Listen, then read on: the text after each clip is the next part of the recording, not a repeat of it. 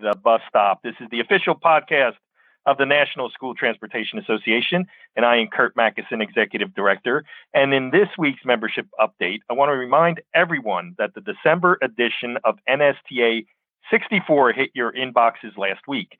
Now, this edition contained plenty of great content. There were articles about the success of the N S T A advocacy efforts on Capitol Hill that resulted in the passage of the CERTS Act, as well as our efforts before the Centers of Disease Control and Prevention to get school bus drivers classified as essential workers and made a priority class for the COVID nineteen vaccine deployment in the state. Now, N S T A comes to you monthly, and if you'd like to advertise in it, please contact the N S T A office at info at yellow buses dot org. Now, with us today at N S T A, the bus stop, is a familiar face. It's Rich Kelly, founder of R C. Kelly Law Associates, also N S T A counsel. So welcome to the N S T A, the bus stop, Rich. Hello, Curt. And uh, thanks for having me back. Uh, delighted to be here. Great. Now, we've had you on a few times, but why don't you take a minute and refresh the memory of our listeners by outlining R C. Kelly Law Associates. Give us some fa- background on the firm. Uh, sure. Happy to do it. I, myself, uh, I've been involved in uh, school bus peripherally for over twenty years. You know, starting out in uh, insurance circles and risk management, uh, primarily with Harleysville Insurance. Our biggest trade segment was school bus contractors, so I kind of learned the business through that. And following that, worked with several law firms. So really, for more than a decade, we've been operating as R C. Kelly Law Associates, specializing in helping school bus contractors with stuff like contract, human resource matters, buy-sell transactions, uh, and just the general school bus contractor business need. We are a family business. Uh, my wife works here. My daughter works here. My nieces work here. And uh, we understand what family businesses like school bus contractors need. We're general counsel to N S T A, as you know. Uh, we're also counsel to several state school bus contractor associations. And, you know, we've been focused on the legal needs of school bus contractors across the country for, uh, like I said, over a decade. Yeah, that, and that's, that's great. And, you know, obviously, you know, your background with, with school bus and N S T A has fostered a great relationship. One of those areas is that R C. Kelly Law Associates is a Royalty Partner Program member of N S T A. And you all offer the Business Counsel Program. So why don't you take a minute and explain, you know, how the B C P works? Uh, I can, I can. In fact, it is the greatest member benefit ever. Uh, simply put, uh, our attorneys and our legal staff uh, are available to answer questions, provide advice and guidance. And this is unique for two reasons. Our attorneys understand school bus contracting. Uh, and there's no fee for N S T A members for basic consultations. So since you don't have to explain the basics of your business up front, we can provide help quickly and efficiently. In fact, we've likely handled the specific problem that, like yours, the one you're calling about, and we can offer a range of solutions just simply from the experience of working with so many school bus contractors. If something more intense is needed, we can be engaged to handle it directly, or we can even work with your regular business attorney who may be less familiar with the legal environment of school bus contracting, but is somebody that is one of your long-term trusted advisors. Uh, it's something that kind of evolved organically over the years, and it's become a mainstay of what we do with the uh, trade associations and the school bus contractors we work with. So listeners are clear, this is a member benefit if you are an N S T A member. So if you're not an N S T A member, this Business Counsel Program, and of course, the other cadre of services N S T A offers, it's the perfect time for you to join, you know, within the uh, challenges of the pandemic. Now, I, I know the listeners realize this, but you've been on the front lines of some of the disputes that have arisen between school districts and their outsourced transportation providers. You know, over the last nine months, there have been so many moving parts. But maybe you can give us a thumbnail sketch as to how the landscape has evolved over that period of time. Yeah, I can. And, you know, school bus is unique, and those that are in it know that better than anybody. You know, laws and contracts are absolutely important. But in my experience, disputes or resolutions of disputes are largely influenced by the people and the circumstances of the particular situation. You know, where are you in the contract term for the matter that you're handling? What's the level of empathy or callousness of the board or the administration? What's the availability or the lack of availability of alternate providers for the transportation service you're providing? And what's your own company's ability or desire to tolerate risk, or loss for a particular school customer. We've got a, a situation right now where some contractors are still seeking payments for COVID closure periods in the twenty nineteen twenty twenty school year. Many are seeking payments for those closure periods in the current twenty twenty twenty twenty-one school year. Some are seeking both. Litigation has ensued for a lot of those if the dollars are large enough, and injunctive relief is almost always a common component of those disputes because schools need consistent student transportation and contractors need to receive payment in order to pay and retain drivers. Now, that's inherent to those of us that are in the business. But that dynamic, that need, the danger of irreparable harm if drivers leave the industry and then school bus transportation is uh, stability is threatened, that's something that really needs to be explained to solicitors, uh, to courts, to those people that need to be educated in what we do every day in order to appreciate that something needs to be resolved and how it needs to be resolved. It's not just about dollars and cents. It's about stability of education. Yeah, and those are such great points because, you know, oftentimes I think the stability of the student transportation system somewhat worked against it in that, you know, it was an environment where things happened without much thought occurring. So in other words, professionals were doing their jobs and getting to school, getting children to school on time. And now we have this pandemic that really, you know, turn things upside down. And I think that one of the challenges at the advent of the pandemic, you know, back in March and April, is that no one envisioned that we would go this long and in an uncertain environment as we have.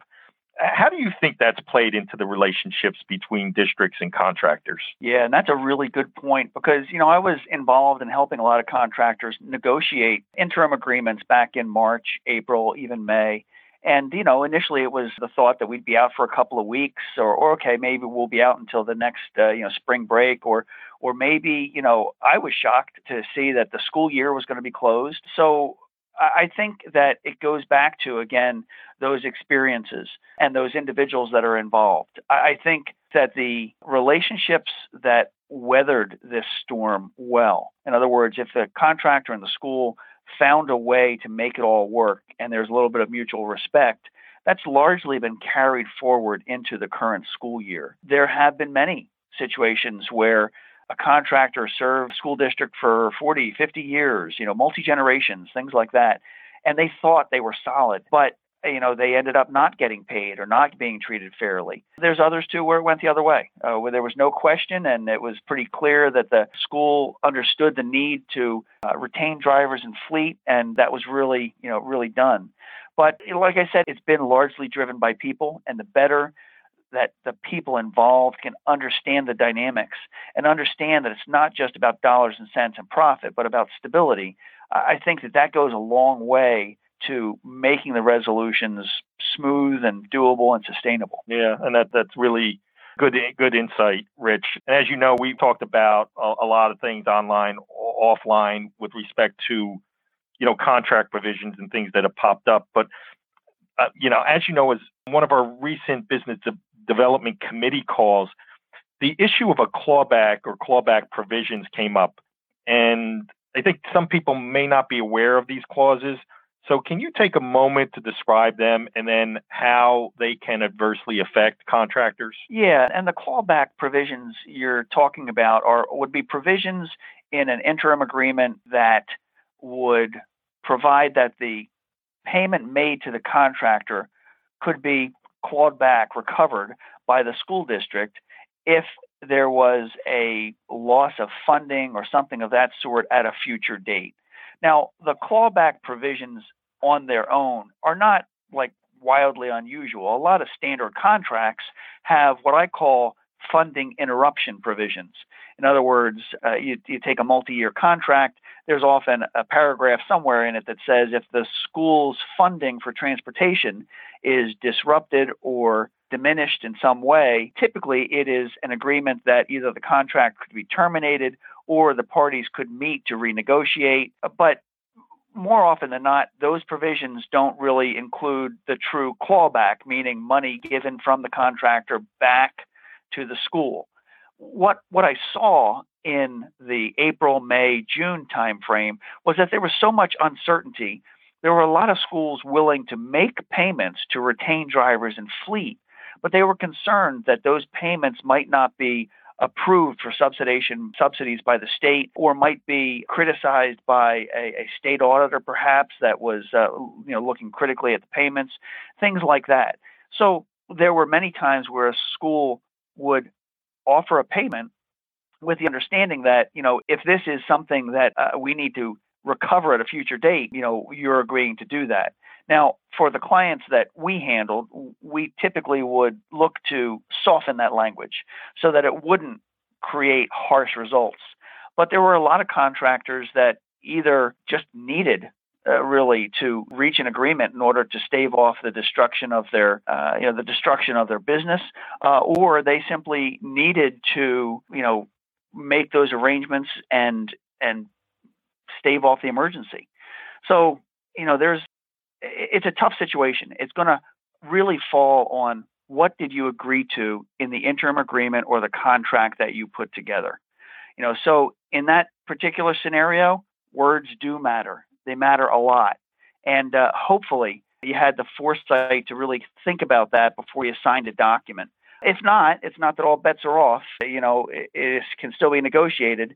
It just makes it a lot tougher. You know, and that also leads us to the famous words from attorneys, it depends.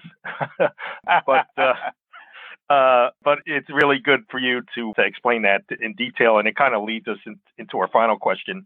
And that's, we're looking to put together part three of school bus contracts post-COVID nineteen. And this is going to be at the midwinter meeting. I'm going to give it a A plug, twenty-first through twenty-third at Safety Harbor, Florida. So, Rich, you'll be one of the panelists, the post-COVID nineteen Part three program. But without giving away the store, can you give the listeners any lin- insight about the program? Um, yeah. In fact, I'm really looking forward to that because I probably haven't traveled for business since last February. So, uh, you know, I'll, I'll see you there, uh, hopefully. But, uh, you know, we'll be doing a combination of an update on what's the environment, and also on, you know, tactics and results and things like that. You know, we're watching a lot of different litigated matters, not only the ones that our firm is involved in, but even those that have been filed by, by others, that we're, we're seeing how tactics either work or don't work, and, and how those things are being treated. So we'll give a rundown on, uh, you know, what we've seen, what, if any, new law has been uh, created uh, related to either the state statutes that were passed addressing COVID or even the federal statutes that address COVID. As you know, there was the new CERTS Act that was passed here uh, just this week, and uh, we'll be talking uh, about how that's rolling forward and how that's going to help out school bus contractors. And, uh, you know, we've got a great panel there. So it's not just me talking, it's school bus contractors that are living it from that perspective as well.